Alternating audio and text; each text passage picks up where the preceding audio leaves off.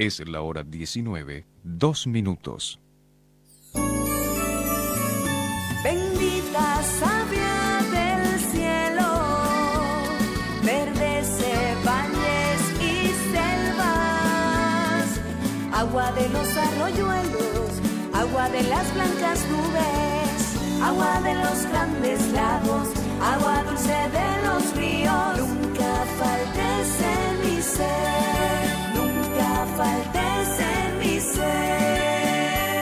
Somos agua, cuidémonos. Saguapac, el agua de todos. Esta entidad es regular y fiscalizada por la Autoridad de Fiscalización y Control Social de Agua Potable y Saneamiento Básico, AAPS.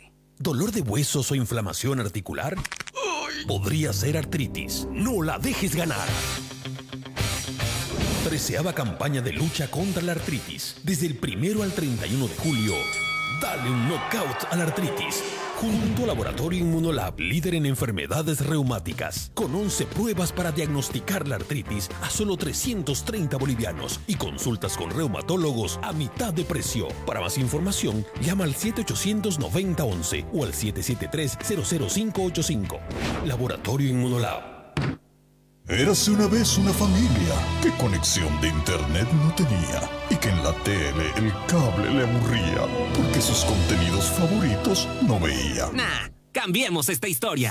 Solicita tu servicio de internet o de Access Plus y tu primera mensualidad solo te cuesta 50 centavos diarios y la instalación 50 bolivianos. Aprovecha esta oferta y conéctate a 50. 50. Access, conectados con tu mundo. Válida para instalaciones nuevas de servicio del 16 de mayo al 15 de agosto de 2023. Para términos y condiciones, visita www.accessbolivia.com. Esta empresa está regulada y fiscalizada por la ATT. Hace 60 años, la visión de un hombre marcaría un hecho histórico en nuestro país. Hace 60 años nació la bodega pionera en la industria vitivinícola de Bolivia. Bodegas Colbert, bajo el liderazgo de don Julio Colbert Chavarría, marcaría el camino para muchas otras bodegas bolivianas que nacieron inspiradas en su visión. Estos 60 años merecen un brindis especial y queremos compartirlo con vos. Porque sin importar el paso de los años, cada copa se llena de orgullo y de ilusión por todo lo bueno que está por venir. Porque más allá de las generaciones, sabemos que seguiremos dejando huella. Y sabemos que contamos con vos. Porque juntos somos la raíz de la historia. Colbert. Dan gusto a la vida. El consumo excesivo de alcohol es dañino para la salud. Venta prohibida a menores de 18 años.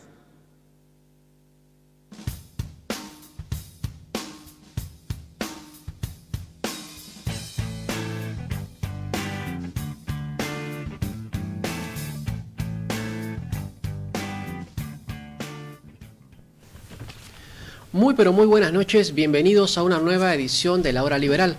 Mi nombre es Pablo Maldonado y esta noche tendré el grato placer de conducir una vez más este programa. Para tal efecto estoy muy bien acompañado por Marcelo Báñez. ¿Cómo estás querido Marcelo? Hola, hola Pablo, hola a todos los amigos nos escuchan, muy bien, muy contento de estar acá.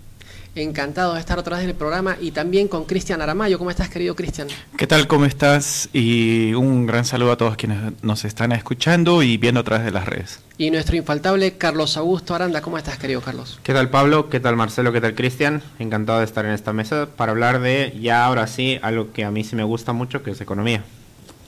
La temática de esta noche es muy interesante. Eh, hace muy poquito, básicamente en junio, la CAINCO emitió un documento muy interesante que debe ser efectivamente analizado y sería un acto de responsabilidad que todos los ciudadanos nos demos un poquito de tiempo para ver las diferentes propuestas que empiezan a surgir en el país. En este caso, efectivamente, propuestas de orden económico. Eh, no es ajeno a todos entender que estamos quizás muy cerca de un problema de, algún tipo de crisis económica. La gente ya se da cuenta con, con la falta de dólares y hay ciertas señales que obviamente hace que uno tenga que, empezar a, tomar ciertos recaudos y mucha gente lo está haciendo.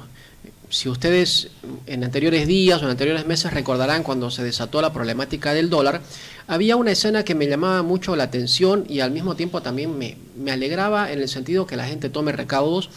Habían largas colas alrededor de los bancos Unión en Santa Cruz desde la noche. Estaban madrugando, estaban haciendo colas para tratar de tener en la mañana un buen lugar y conseguir dólares, porque saben que esa es la moneda en la que van a ahorrar, van a poder guardar su valor. Bien, como decía, eh, Caínco en junio emitió un, emitió un documento que se llama La Bolivia que queremos, una propuesta para salir de la crisis y promover el desarrollo. Este documento fue elaborado por SEBEC, el Centro Boliviano de Economía, que depende efectivamente de CAINCO. Al respecto al documento y respecto a CAINCO en particular, de forma personal lo tengo que decir, siempre tengo serias reservas cuando tienen que tocar el tema del contrabando. Entenderán que para mi criterio, en realidad, antes que preocuparnos de contrabando, deberíamos preocuparnos por los aranceles y generar que el comercio sea bastante más libre. Pero independientemente de esa situación, también quedará eh, resolver ciertas situaciones como que eso pueda generar salida de divisas pero también al mismo tiempo tendremos que entender que si liberamos exportaciones, también ingresarán divisas en la misma manera. Es interesante el documento porque eh, plantea una serie de escenarios que se podrían dar justamente ante la ausencia de una estrategia, que es lo que este documento plantea.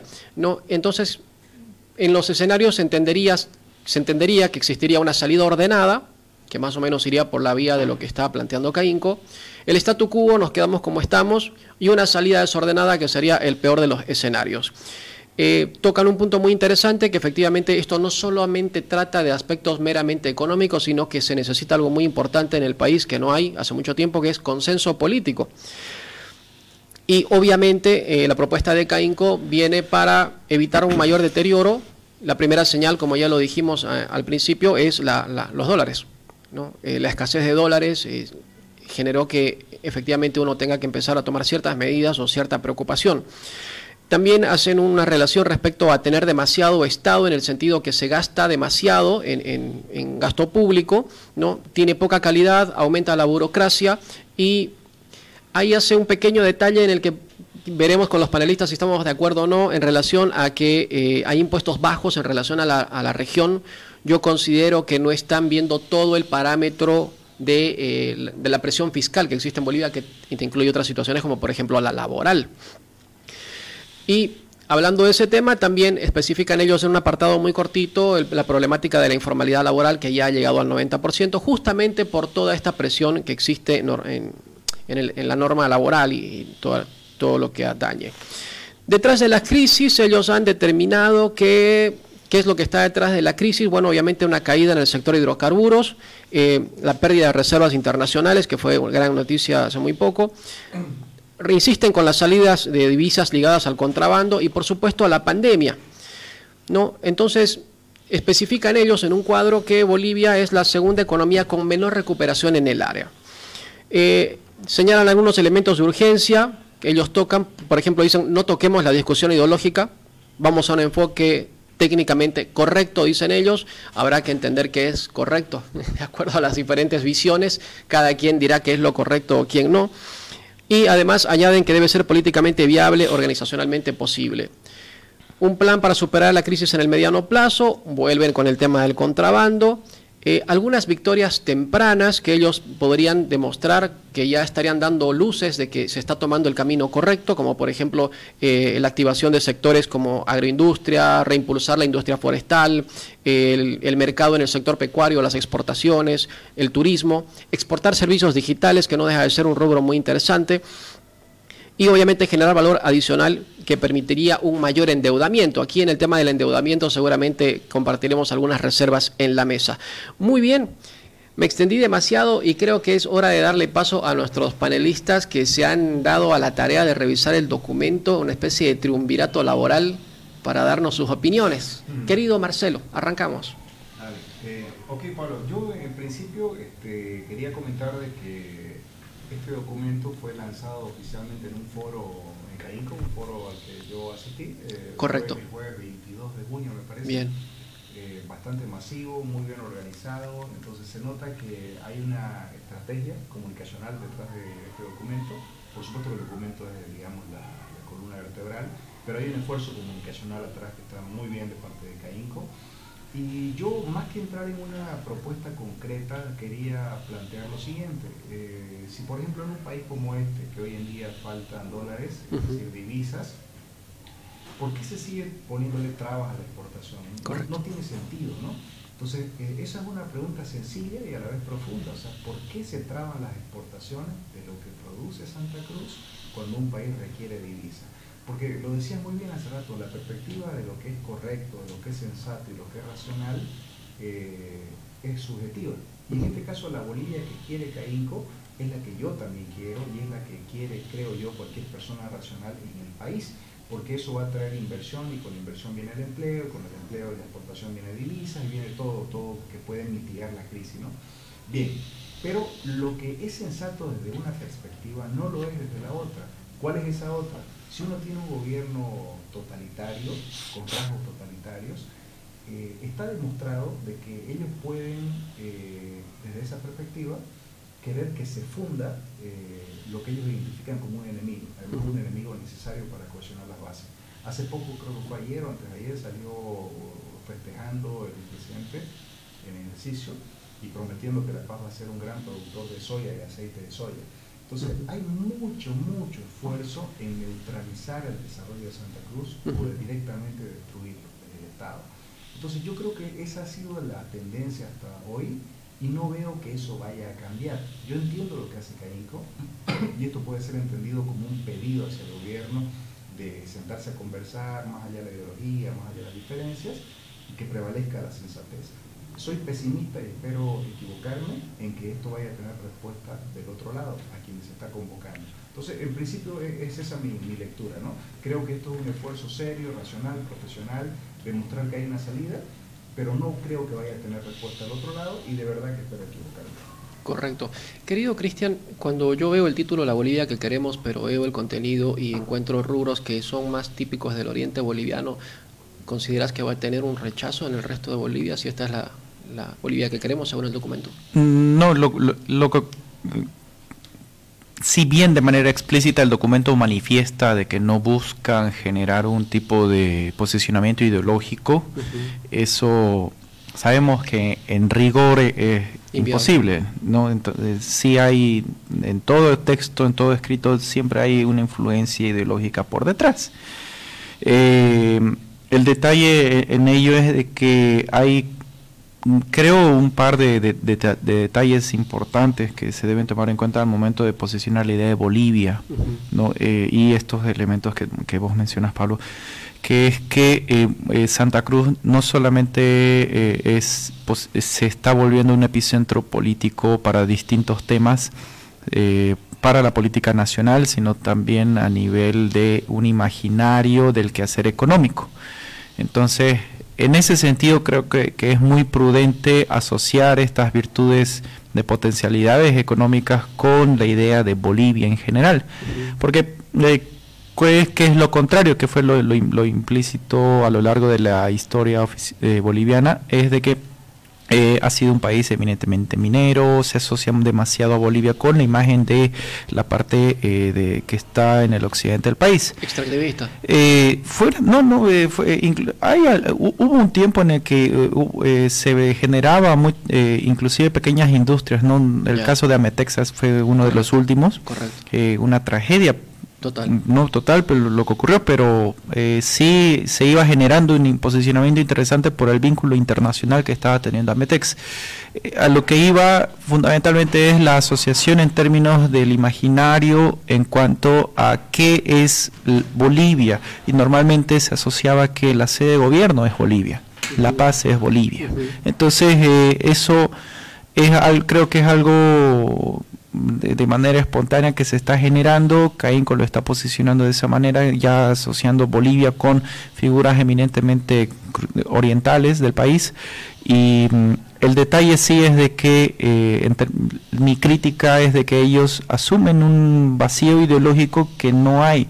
Yo creo que eso sí debería generarse con mayor claridad, de que hay una, una postura ideológica eh, que ellos ya tendrían que identificar o tal vez nosotros podríamos ver qué elementos ideológicos podrían haber, pero sí creo que es importante que haya ese componente ideológico porque es una propuesta y como tal es un posicionamiento público y que éste debe estar asociado a un marco ideológico. De lo contrario, carecería de un vacío que todos los políticos lo van a ver como algo muy técnico y van a decir, muy bien, es muy técnico. ¿Y ahora qué hacemos con eso? Eh, yo, yo creo que va, eh, en ese sentido a tu pregunta. Carlos Augusto, eh, referente al tema de que tocaba Cristian, ¿se puede prescindir una ideología? O sea, la gente que elaboró el informe seguramente tiene una ideología. Em, el hecho de que esté expresado en el documento, yo sinceramente no lo veo. Em, seguramente quienes han elaborado los investigadores la tendrán, pero no sé si eso es lo relevante del asunto. Correcto. Vale decir, o sea, al final de cuentas, si tú expresas tu ideología, tal vez incluso es, va a ser incluso más rechazada. Podríamos ver, podríamos ver, imaginar en qué escenario posible realmente podrían presentar una propuesta con claro elemento ideológico y si sea una buena estrategia. Para mí, en un principio, no lo es.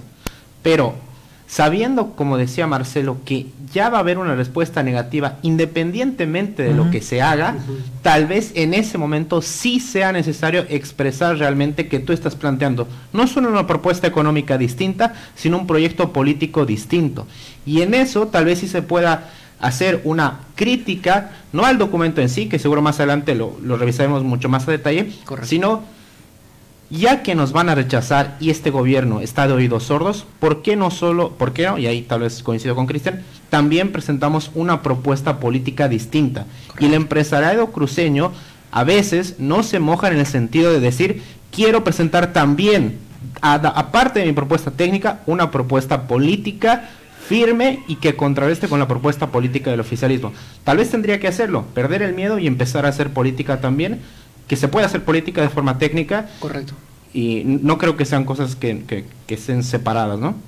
Quizás sea el, el, miedo de la lapicera que le saque un decreto y diga ahorita ya dejan de exportar, como ya sucedió con alguna declaración que hizo Caínco, inmediatamente les cortaron la exportación y creo que se retractaron en claro. corto tiempo. Nos vamos a, a ir a la, a la primera pausa y enseguida retornamos. Es la hora 19, 19 minutos. La vuelta a clases está cada vez más cerca. Y si quieres, puedes sonar así. O puedes sonar así.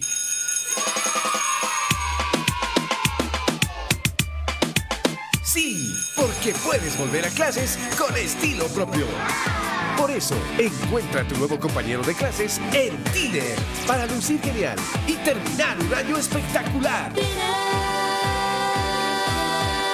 Descubre los modelos disponibles en las tiendas Bata y Manaco a nivel nacional. Todos los días nos levantamos con las ganas de salir adelante y todos tenemos los mismos sueños, invertir y crecer día a día. En Credicasas La Fuente trabajamos para ustedes y con todos nuestros proyectos consolidados, tu inversión siempre crecerá. Invierte comprando tu terreno en las mejores zonas de Santa Cruz, ya sea al contado a plazos y verás cómo tu inversión crece. Ven a Credicasas La Fuente y te ayudaremos para que tu inversión crezca día a día. Credicasas La Fuente. Haz tu inversión más inteligente. Cuando piense en multiplicar su dinero, venga a Cooperativa La Merced. Le ofrecemos las mejores tasas para sus depósitos a plazo fijo con el DPF máximo. Hasta el 8% anual en bolivianos y hasta el 5.5% anual en dólares. Cooperativa La Merced, ahora con las mejores tasas del mercado. Hasta el 8% anual en bolivianos y hasta el 5.5% anual en dólares. Sí, escuchó bien. DPF máximo, hasta el 8% en bolivianos y el 5.5% en dólares. Cooperativa La Merced, la primera en Bolivia desde 1961. Máxima seguridad y confianza a través de los años. Esta entidad es supervisada por ASFI. Expo Cruz 2023 ya llega. Del 22 de septiembre al 1 de octubre, miles de visitantes conocerán tu empresa en la feria más importante de América Latina. ¿Qué esperas para formar parte? Expone lo mejor de tu marca en el evento de negocios y entretenimiento más grande del año. Nos vemos en Expo Cruz 2023. Oportunidades para todos. Antes, cuando había un corte de luz, me enteraba solamente por el periódico. ¿Cómo puedo enterarme ahora? Muy simple. Descarga la aplicación de CRE en tu celular. Con CRE Móvil tenés información al toque sobre el estado del suministro de energía eléctrica, recibiendo oportunamente los avisos de cortes programados. Esta empresa es fiscalizada, controlada, supervisada y regulada por la Autoridad de Fiscalización de Electricidad y Tecnología Nuclear. Bien, retornamos con un nuevo bloque de la hora liberal. En el primer bloque nos quedamos con los minutos muy cortitos y tenía la intervención Carlos Augusto. Continuamos, querido Carlos. Sí, yo ya para pasar el informe, a mí me gusta que la primera parte se mencione taxativamente que esto no es un problema coyuntural. no es que el sector externo ha cambiado, no es que nos ha venido la mala suerte, no es que ha venido los neoliberales de Yanine mm. Áñez el 2020. Esto tiene que ver con un agotamiento de un modelo que estaba condenado a fracasar. Correcto. El asunto que a mí me parece preocupante es que hoy en día todos coinciden con ese análisis, pero había también casas serias de estudio. Caínco también, el 2018, publicó un, un informe llamado 18 miradas sobre el crecimiento. Y ahí también expresaban cuáles eran sus preocupaciones sobre el futuro. Se ha hecho oídos sordos efectivamente a esas preocupaciones y hoy día están calando en la sociedad este tipo de mensajes porque ya lo tenemos muy visible. Pero no perdamos la perspectiva. Esto tiene que ver con un problema estructural de nuestra economía boliviana. El agotamiento del sector de los hidrocarburos que lo han hecho pelotas en estos años, básicamente lo han usado como la vaca que ordeñas pero nunca cuidas y ahora no tienes hidrocarburos, el déficit hidrocarburífero es bastante alto, eso explica también en nuestra balanza comercial negativa, el hecho que muchas cosas estén saliendo mal, la caída de los recursos fiscales, etcétera. ¿Argentina va a dejar de comprar gas? claro, ahí sí tienes elementos de contexto externo, pero no nos comamos la narrativa, porque el gobierno tal vez dice lo que tú me has dicho. Claro. Como Argentina va a dejar de comprar gas, eso nos está molestando. Eso es lo que nos está preocupando. Mentira, ustedes han hecho un desastre con el sector de hidrocarburos. Ahorita es un sector que produce 30% menos que en sus mejores años, el 2014, y esa culpa es específica y taxativamente del gobierno. Y me gusta que Caín mencione que son problemas estructurales que ya venían de ese tiempo y no tiene que ver con nada coyuntural hoy en día. Y además que han corrido a cualquier posibilidad de, inversión extranjera, al menos en ese rubro, que nadie quisiera venir a Bolivia con esa inseguridad jurídica. Sí, solo como dato, eh, recién ha salido el reporte de la balanza comercial del primer trimestre. Y cuando tú ves el rublo de desinversiones, el sector donde más se ha desinvertido eh, de inversión extranjera directa es el sector hidrocarburos, que explica el casi el 30% de toda la caída de la inversión extranjera directa a Bolivia. Sí, Pablo, sobre, eso, si me permites aportar, en el, en, el, en el foro de Caínco había un, señor Subirana, creo que es decano de la Universidad de la UPSA, que explicaba muy bien el tema del desincentivo a la inversión extranjera que significa la normativa actual. Él decía que el gas boliviano está a una gran profundidad y que entonces tu probabilidad de fracaso cuando invertís es, muy alta. Y si tu probabilidad de fracaso es muy alta, tu recompensa tiene que ser alta. Pero esta normativa que tenemos hace que la recompensa para el privado sea mínima, si es que va a tener recompensa. Claro.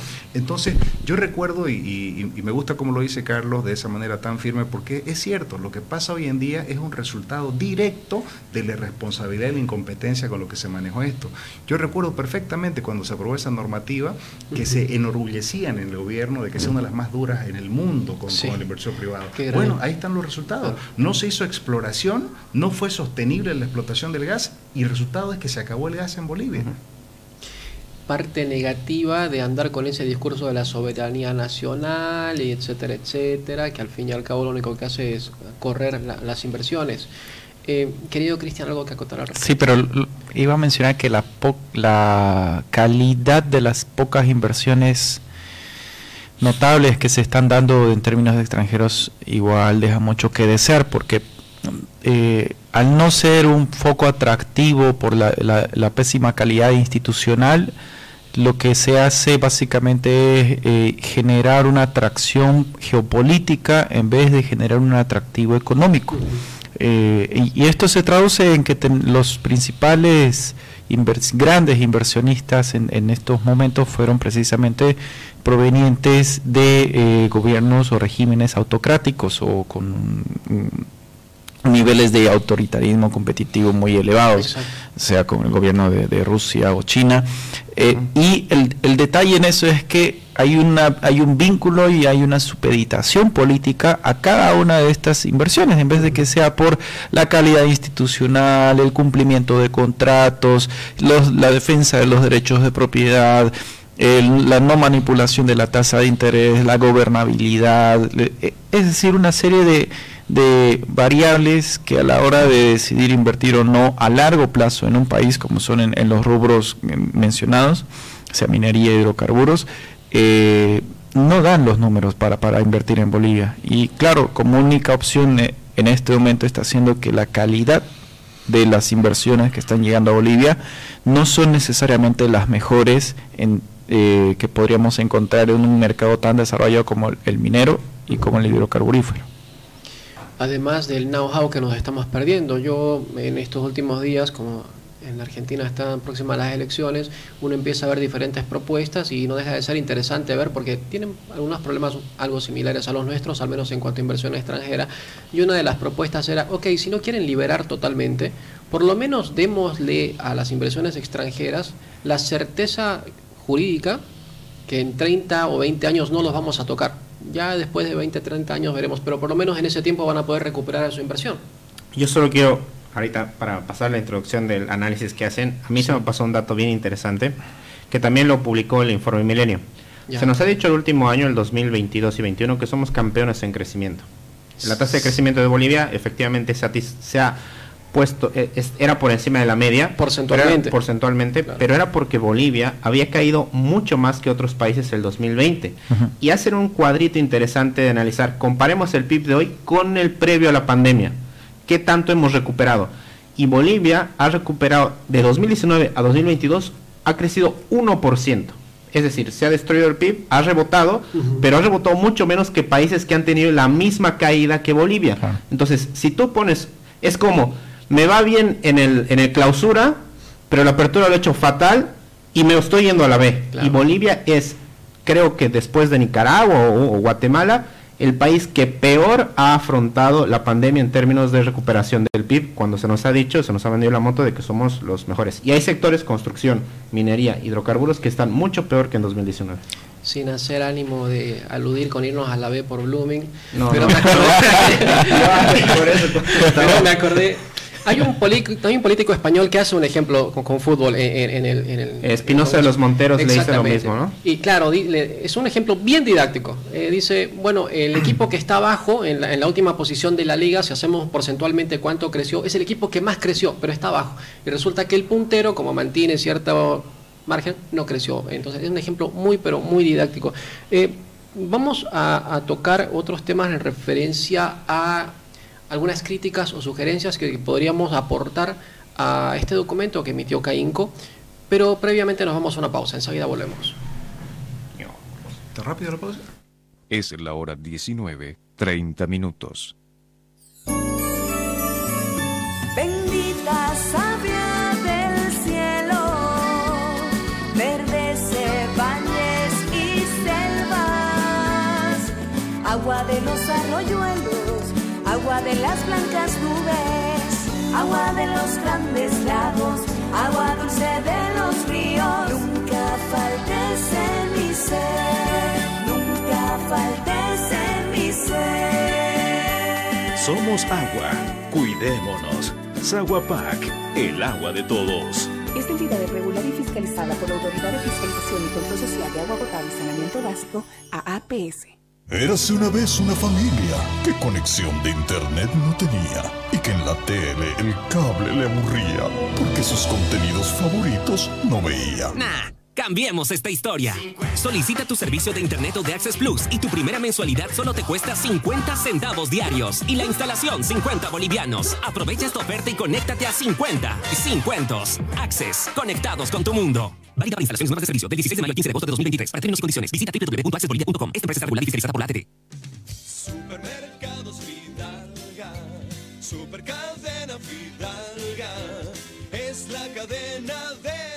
Fidalga piensa en usted. Por eso, para el subsidio habilitamos las siguientes sucursales. Fidalga Avancer, Beni, Cotoca, Avión Pirata y Fidalga Hamacas. Ya sabes, Fidalga atiende el subsidio. Más barato y aún más y más. Supermercados Fidalga, los precios más bajos todo el año. ¿Para qué pagar más? En Cooperativa Fátima Reconocemos y apoyamos el esfuerzo de cada uno de nuestros socios. Es por ello que su dinero crece día a día con nosotros. Cada año distribuimos nuestras utilidades entre nuestros socios y este año estamos distribuyendo las utilidades del año 2022 porque en Cooperativa Fátima todos se benefician. ¿Usted qué espera para ser parte de nosotros y ser beneficiado con nuestras prestaciones y servicios? Cooperativa Fátima, más de 60 años apoyando a las familias bolivianas. Esta entidad es supervisada por ASFI. Retornamos con otro bloque más de la hora liberal. Eh, en este bloque creo que vamos a empezar a tocar ya algunos puntos de crítica o aporte que podríamos hacer eh, al documento que emitió CAINCO. En lo personal yo voy a hacer algunas reservas en el sentido de la poca autocrítica que existe en relación a pelear por la reducción normativa. Los hallo demasiado escuetos, demasiado timoratos quizás en ese aspecto, pero hay que tomar en cuenta que si vemos el plano de las empresas que tienen digamos, un nivel económico elevado, ellos básicamente no tienen problemas con, la normativa laboral o la tributaria, lo tienen, pero en menor medida lo pueden manejar, tienen un equipo de contadores, tienen un equipo legal seguramente también en la empresa, entonces lo pueden hacer. Esto es una línea de competencia que establecen o que aceptan que no permite que los de abajo puedan subir. Y yo les voy a, les voy a dar un, tip, hagan un ejercicio de, para detectar cómo se porta este tema regulatorio ustedes vayan a, la hamburguesería franquicia que tenemos en Santa Cruz y vean junto a la caja la cantidad de certificados y permisos que tienen. Los tiene absolutamente todos, incluyendo Sobodaicom, todos los que se puedan imaginar. Es una colección de cuadros fantástica y no es el Louvre. Y ustedes váyanse a otra a otro negocio de comida rápida, puede ser el pollo su barro y todo lo demás, y van a ver que máximo van a encontrar dos o tres certificados. No pueden con toda la regulación. Entonces, el gran problema de crecimiento en Bolivia es que los que están abajo no pueden competir con la carga regulatoria.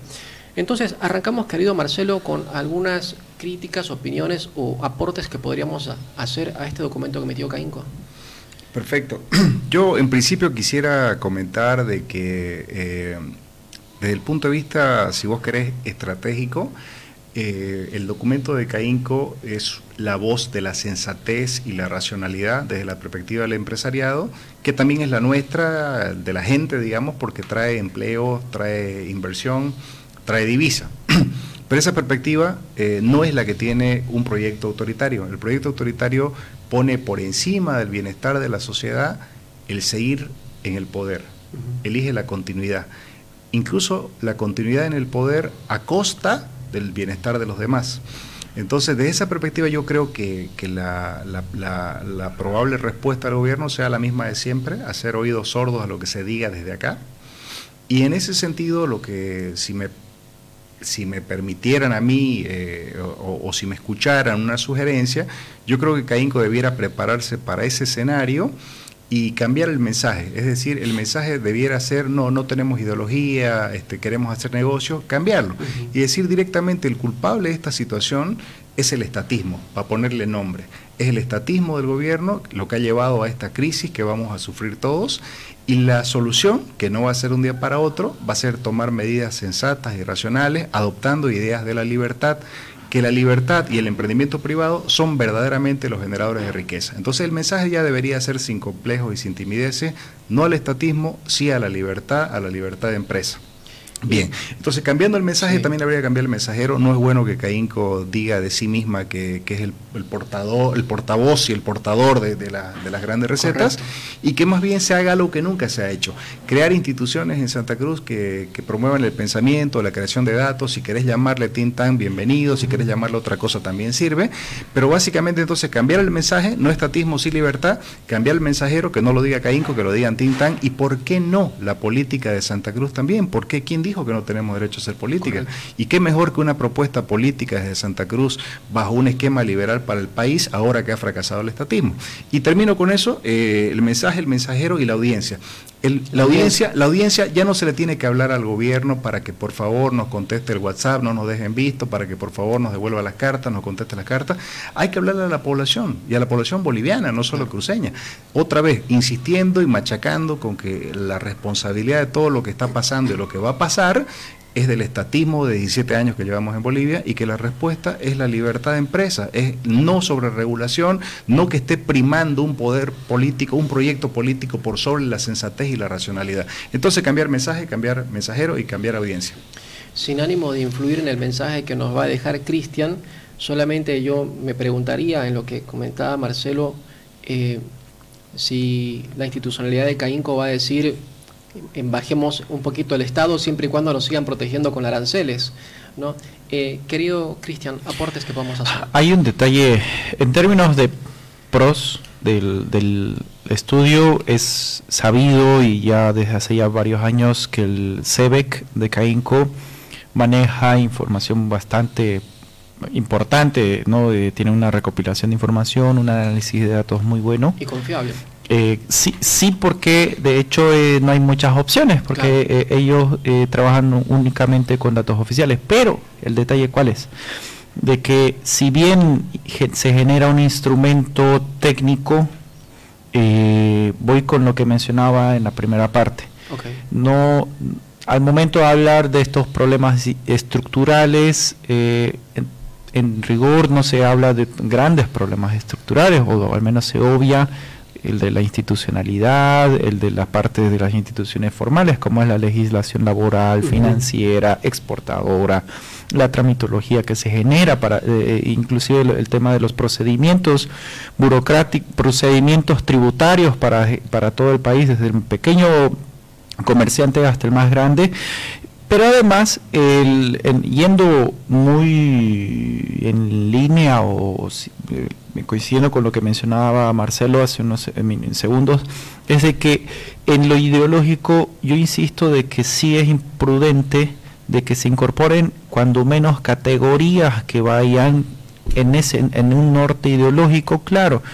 Porque es evidente eh, dado el contexto eh, eh, no se es probablemente políticamente ri- arriesgado generar un, un choque frontal con el marco ideológico gubernamental pero sí es necesario y es muy importante que se empleen categorías que puedan ir acorde a un marco ideológico eh, que sea provechoso no solo para las grandes industrias en- a la hora de hablar de, por ejemplo, la liberación de las exportaciones, Totalmente. sino que también haya ese enfoque hacia las familias o, lo- o la importancia de, de las de eh, generar estas medidas para ese tipo de públicos, porque en términos de incidencia, el gobierno nacional, como todo actor político, va a hacer lo que le genere mayor reproducción de poder y en este momento eso se basa en términos de popularidad.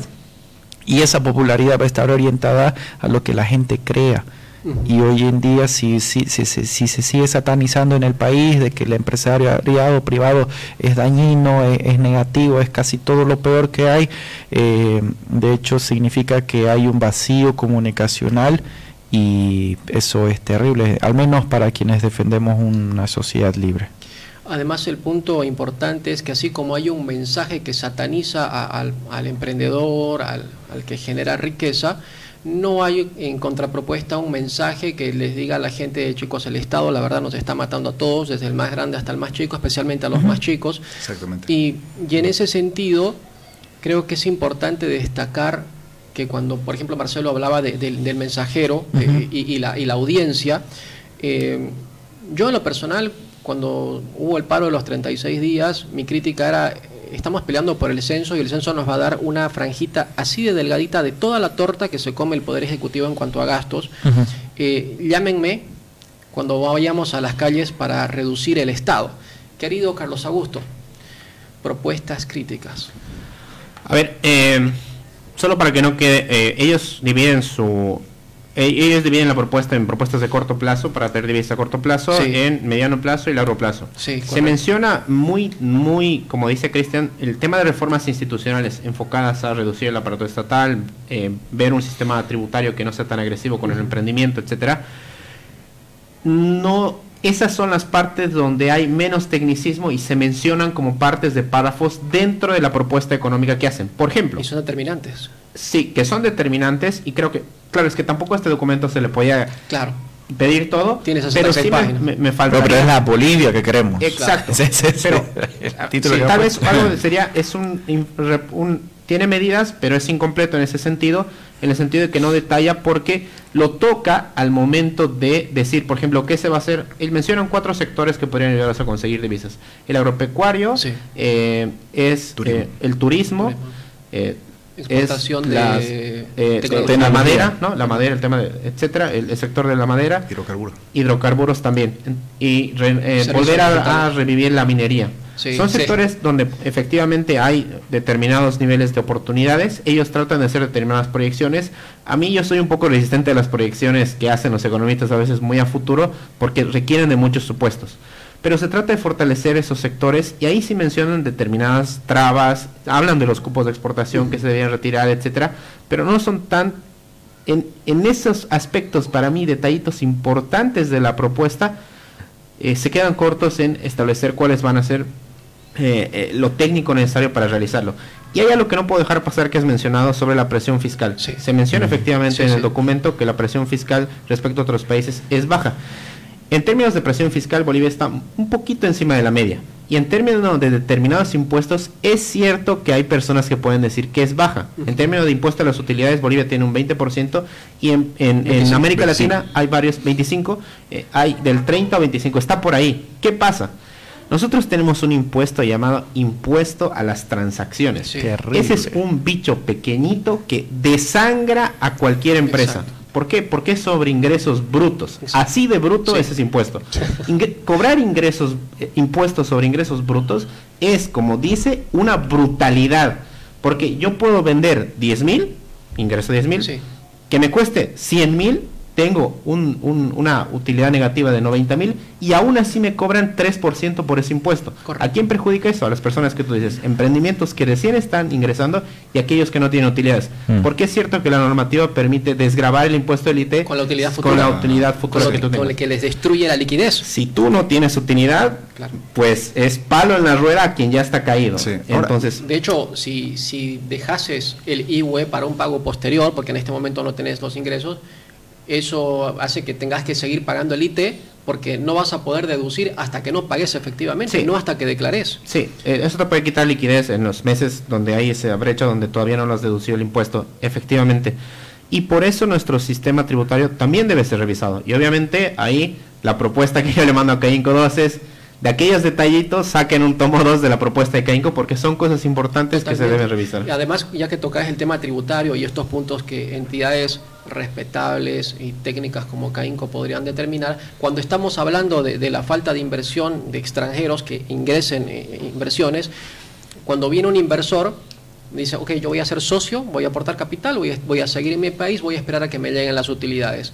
Hasta que se entera que en Bolivia, luego de pagar el 25% del IUE, cuando hay que hacerle la remesa al socio que está en el extranjero, tiene que pagar el 12,5% del impuesto a las utilidades para beneficiarios en el exterior. Mm. ¿Cuánto estamos reduciendo la- la- las posibilidades de ganancia? Totalmente. 10 segundos. Hay una cosa más bien interesante que ya me enteré al leer el informe de TFM Group, sacó recientemente un informe sobre las ciudades donde más, no, los países donde más era más difícil que la gente entre a invertir. Sí. Es un grupo de aquí hacen análisis Ganamos. Somos puesto 9 de los peores países en, en- en tener, también por un tema de que... ¿Regional o mundial? Mundial. Ah, bueno. También por un problema que yo no sabía, que creo que puedes tener un determinado porcentaje de empleados extranjeros. 15% según la Ley General de Trabajo. Exacto, Y es no- absurdo. Sí. O sea, y no pueden ocupar cargos gerenciales. No pueden ocupar. a mí me parece lo más Es absurdo. locura. Si viene, o sea, yo quiero aprender de la gente, es esa forma Yo de quiero ver que traer nos- un gerente coreano.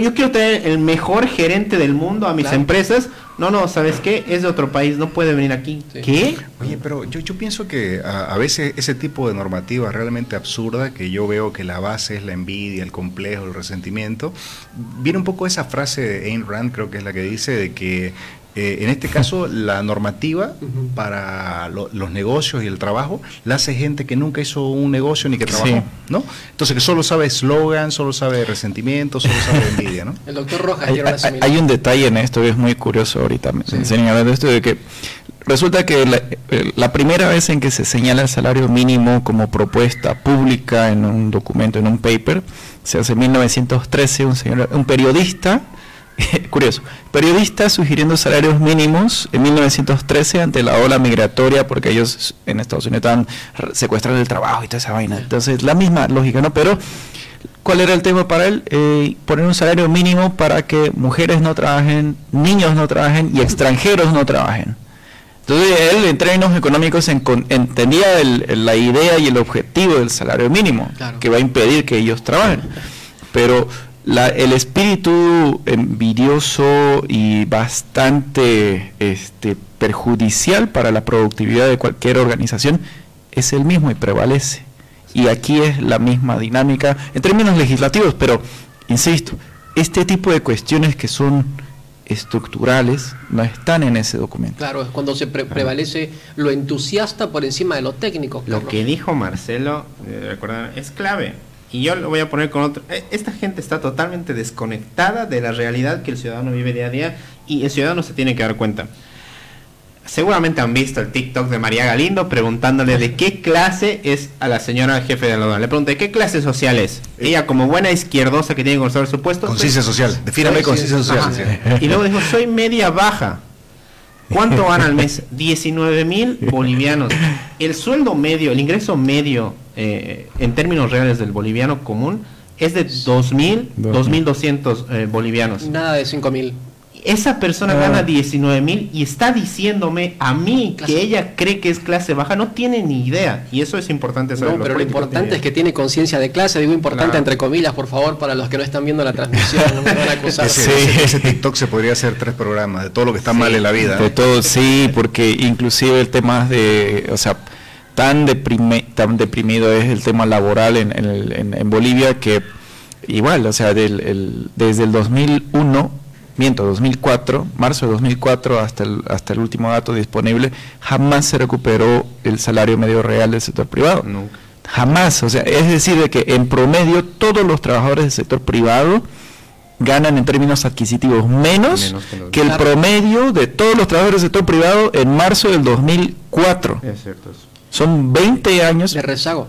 De rezago. de que no hay un avance en términos de reales del salario de los trabajadores del sector Y privado. esa es la estadística importante. Se nos ha vendido que la estadística importante es cuánto sube cada El salario mínimo. ¿A quién le importa? ¿A quién le importa esa vaina? Si el 80% Terrible. no lo recibe. Pero ¿sabes, vos que, Carlos, que yo, yo, yo pienso, por ejemplo, cuando uno mira un estudio de, de los salarios privados, de la ponele, a- hay un señor, un economista, no recuerdo el nombre ahorita, que él hace el ranking de las empresas más grandes de Bolivia, ¿no es cierto? Sí. Entonces ahí ponele vos las cinco empresas más grandes, las que facturan más, que están arriba de los 500 millones de dólares por año. Eh, en esas empresas los gerentes generales han de ganar 100 mil bolivianos por lo menos. Y las gerencias de 30.000 área dólares. 60 mil, 50 mil bolivianos. digamos, ¿no? Yo soy un ferviente creyente de que el, el- el empleado público en Bolivia es mal pagado porque no tiene relación con la responsabilidad que tiene. Vos podés comparar la, la alcaldía de Santa Cruz, digamos, con la empresa más grande de Bolivia, ¿no? Fácilmente.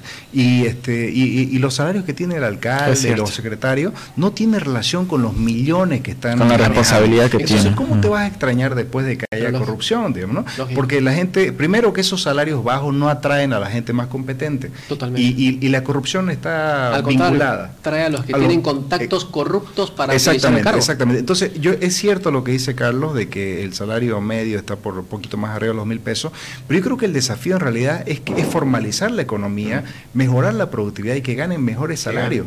O sea, que suba el salario, Sí. que suba el salario para todo. Formalizar desregulando, porque si formalizamos con No, la regulación supuesto. actual, No, claro, hay que partir por ahí, ¿no? Hay que partir por ahí. Exactamente. Creo que nos tenemos que ir a una pausa y enseguida volvemos con el último bloque de la hora liberal. Es la hora 19, 50 minutos. La vuelta a clases está cada vez más cerca. Y si quieres, puedes sonar así. O puedes sonar así.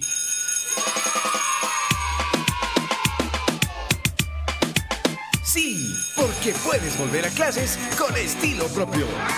Por eso, encuentra a tu nuevo compañero de clases en Tiner para lucir genial y terminar un año espectacular.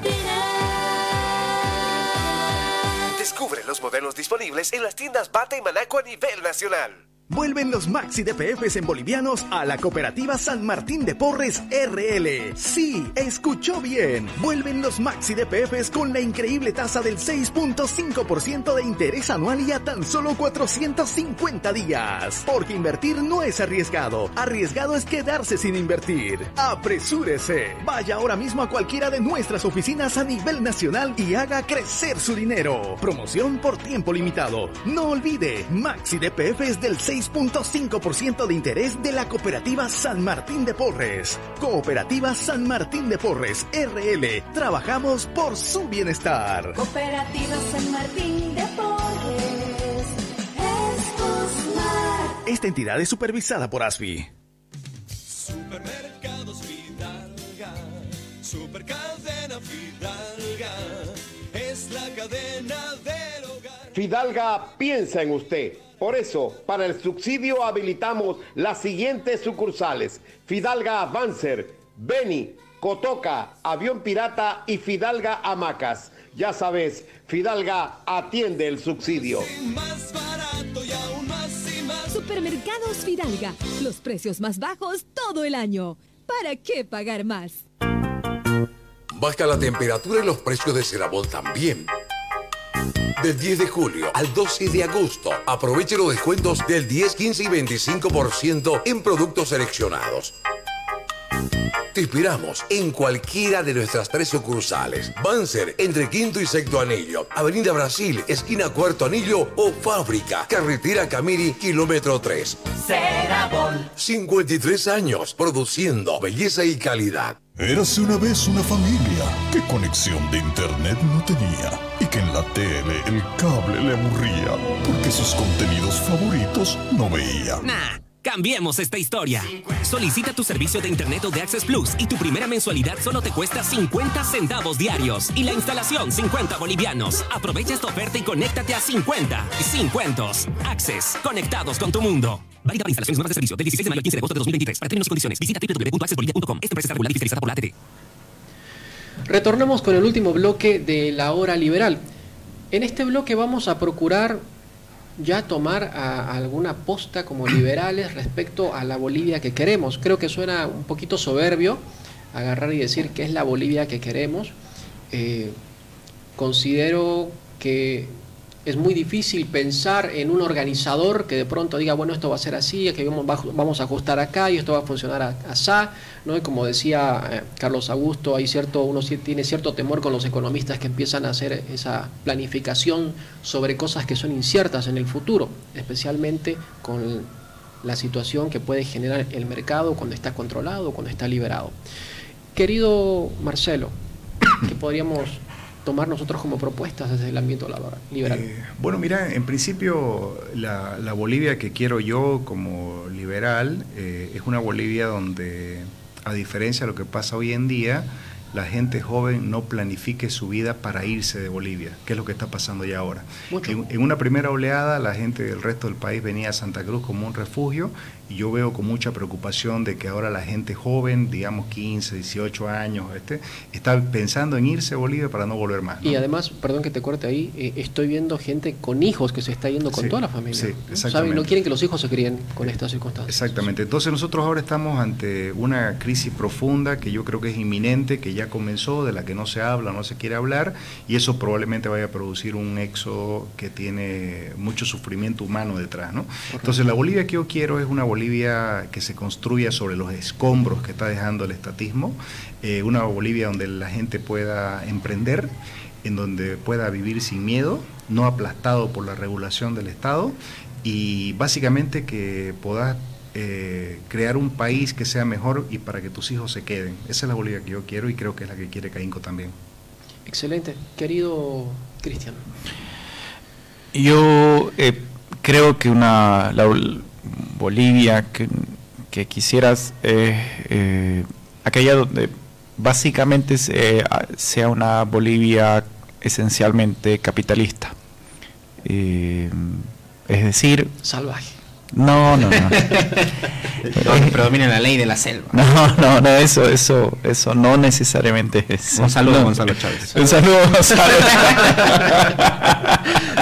no, no, no. No, no es, no es porque uno puede, eh, quiera hacerse la burla de la, de la ignorancia hecha gala ¿no? de, mm. de don Gonzalo, pero el detalle es de que eh, el capitalismo tiene cuatro esencias fundamentales, al menos cuando uno revisa a profundidad la literatura. Una es una administración de justicia coherente que garantice derechos humanos fundamentales. Y el segundo punto es que se defiendan los derechos de propiedad, que estén claramente establecidos y se los defienda. Lo tercero, evidentemente, viene a ser la parte de los precios libres, pero, eh, y esto va relacionado con el último, porque el tema de, de que cada uno de los individuos definan los precios implica de que cada uno pueda definir qué proyecto de vida y a qué precio uno a qué costo uno está dispuesto a alcanzar sus sueños. Pero el detalle es de que uno obtenga el marco ideológico tal que, que esté convencido de que hay las oportunidades de llegar a ser quien, quien uno quiera ser. Y ahí es un, un gran detalle no es una propuesta economicista la, una Bolivia que yo quisiera. Totalmente, No es, una, una Bolivia crítica que será ese liberalismo, que es economicismo y no No, por eso el socialismo es imposible que tenga una administración ju de, de, justicia o una división de poderes porque conceptualmente hablando es la planificación centralizada per se. Entonces no hay forma en que haya justicia ni división de poderes con cualquier proyecto que esté cerca al socialismo. Pero bueno, eso es lo que no quisiera, lo, no quiero, lo, que quiero, como les mencionaba, evidentemente, eminentemente es una Bolivia que sea capitalista. Retomando un poquito tu punto antes de pasar con, con Carlos Augusto, además tenemos una dura batalla para conectar con la gente en el sentido de que la ganancia o el capitalismo no es malo.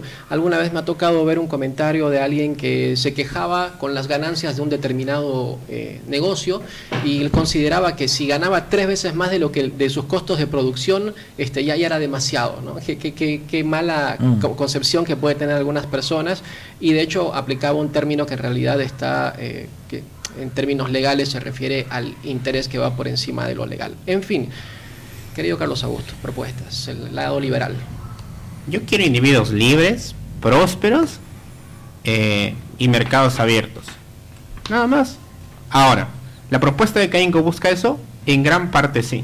Y me parece una reflexión interesante sí. que desde el sector empresarial, ya digo, con sus matices, y no tal vez siendo lo contundentes que a mi gusto me, me gustaría que fueran, efectivamente ellos habrán visto una estrategia para elaborar el documento, Claro. Eh, ¿Será correcto no? Bueno, el tiempo claro. lo dirá. Pero yo me gusta que haya propuestas enfocadas en datos técnicos que a mí tanto me gustan. Eso es sobre, positivo. Sobre qué podemos hacer. Claro. Y obviamente abrir el espacio a la discusión. Por supuesto yo tengo mis reparos. Tú mencionabas el tema de que ellos quieren combatir el contrabando.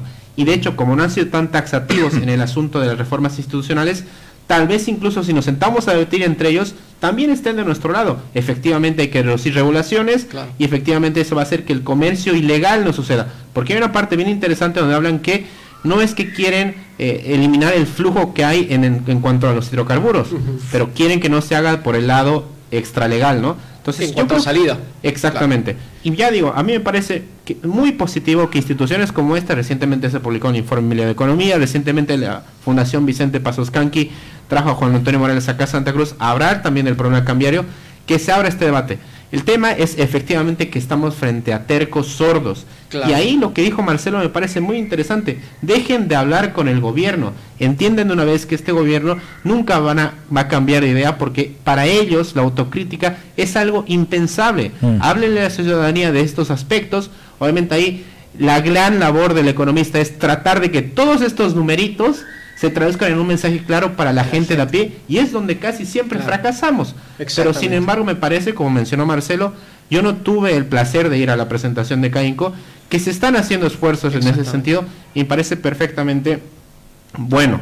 Hay críticas que hacer, por supuesto, eso de que ellos decidan también qué sectores son los que hay que impulsar, a mí no me gusta mucho. Claro. Eso de que mencionen que el tema de los subsidios a los hidrocarburos se van a acabar solamente luchando el contrabando, no. Correcto. Eso se va a acabar cuando se acaben los subsidios a los hidrocarburos. Es la única forma de solucionar. Aunque es complicado, lo entiendo, y por eso tenemos que poner nuestras cabezas a trabajar para plantear esas soluciones. Pero efectivamente, que se haga el debate con publicaciones como esta es muy positivo para la sociedad totalmente destacable y obviamente ya queda en los ciudadanos que empecemos a hacer los reparos. Cuando tocabas el tema de, de la salida de, de, hidrocarburos, efectivamente, con el subsidio se genera que sea tan barato a este lado de la frontera y que no. sí o sí va a terminar saliendo. Pueden poner a todos los militares que quieran en la frontera y va a seguir saliendo porque el negocio se va a tornar tan bueno que luego el militar va a recibir una coima. Y el otro tema que tocabas que es muy importante también es lo relacionado al ingreso de mercadería de afuera. Mm. Protéjannos y, y, aquí lo que hay que tomar en cuenta es que si tenemos que tomar la posición del ciudadano, ¿por qué le vamos a cargar al ciudadano precios más caros cuando podrían consumir cosas más, más baratas para lo que consumen diariamente? Sí, al final. Detener esto es muy complicado. El proceso de mercado es poderosísimo. Yo me acuerdo que en Francia iban a cortar las cabezas a quien suban por encima, no sé si del los pan, panaderos. No sé a los panaderos después de, la Revolución Francesa. Y aún así siguieron vendiendo más adelante. O sea, esto no mm. se va a poder parar si es que tú no pones las reglas claras y fáciles. Justamente el tema del pan francés, vino francés, perfume francés, sea francesa, sale justamente por el tema de la hiperprotección y colocar fijamientos en el periodo de las monarquías. Y eso condujo más adelante a... Que había que hacer un producto de determinada forma, no, y no podía, no había variedad. Todos condenados a la baguette. Sí. Claro. Era así. Pero el tema del contrabando, que ahora creo que desde un sector liberal eh, se ensalza el contrabando como un ejemplo, digamos, de libre cambio, yo creo que la perspectiva del formal, lo que se pide son mm. reglas parejas para todos, ¿no? ¿Por qué voy a pagar yo semejante carga impositiva y el otro no, digamos? ¿no? Entonces, eh, que si o pagamos los dos o no paga ninguno. Y ahí viene el punto también, digamos, ¿no? Hay gente, por ejemplo, esto es muy común con el tema de, los cocaleros, que quiero que los cocaleros también paguen impuestos. No, yo quiero no pagar la misma cantidad de impuestos que pagan ellos, yo quiero estar como ellos, no quiero condenarlos a ellos al infierno tributario. De hecho, es que nosotros no queremos la ley de en el sentido de que queremos desproteger a toda la industria local y que vean qué hacer. Desprotegemos por aquí, pero damos todas las facilidades para que ustedes puedan competir. Hoy día, es, hoy día es todo lo contrario. Hoy día es, los apaleamos acá y como no pueden competir porque los apaleamos, los vamos a proteger. Entonces, todo mal, digamos. Todo mal. Totalmente. Hay que ser exactamente lo contrario. Yo quisiera más variedad de galletitas Bagley o Terrabusi y no, digamos, Mabel. Y si son nacionales y son competitivas, por supuesto que yo lo voy a comprar. exactamente. deliciosas. Deliciosas galletitas. Bien. Muchísimas gracias por acompañarnos. Esto ha sido La Hora Liberal y nos volveremos a encontrar en otra edición. Que estén muy bien. Buenas noches. Es la hora 20, 4 minutos.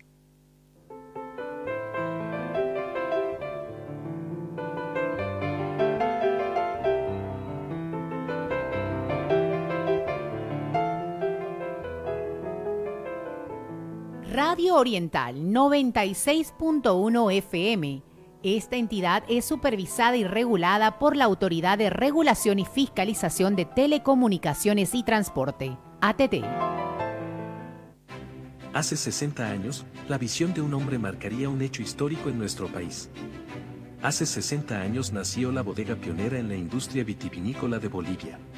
Bodegas Colbert, bajo el liderazgo de don Julio Colbert Chavarría, marcaría el camino para muchas otras bodegas bolivianas que nacieron inspiradas en su visión. Estos 60 años merecen un brindis especial y queremos compartirlo con vos. Porque sin importar el paso de los años, cada copa se llena de orgullo y de ilusión por todo lo bueno que está por venir. Porque más allá de las generaciones, sabemos que seguiremos dejando huella.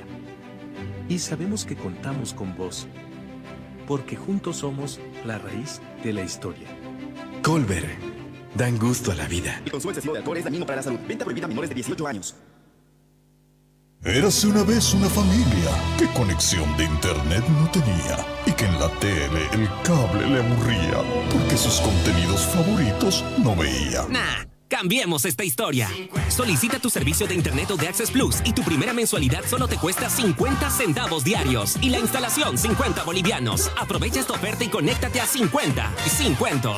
Access, conectados con tu mundo. Válida para instalaciones nuevas de servicio del 16 de mayo al 15 de agosto de 2023. Para términos y condiciones, visita www.accessbolivia.com. Esta empresa está regulada y fiscalizada por la ATT. Supermercados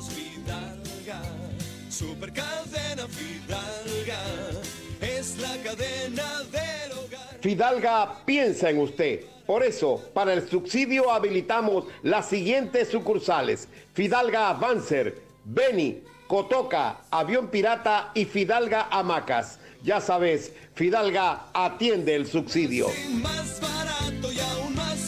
Supermercados Fidalga, los precios más bajos todo el año. ¿Para qué pagar?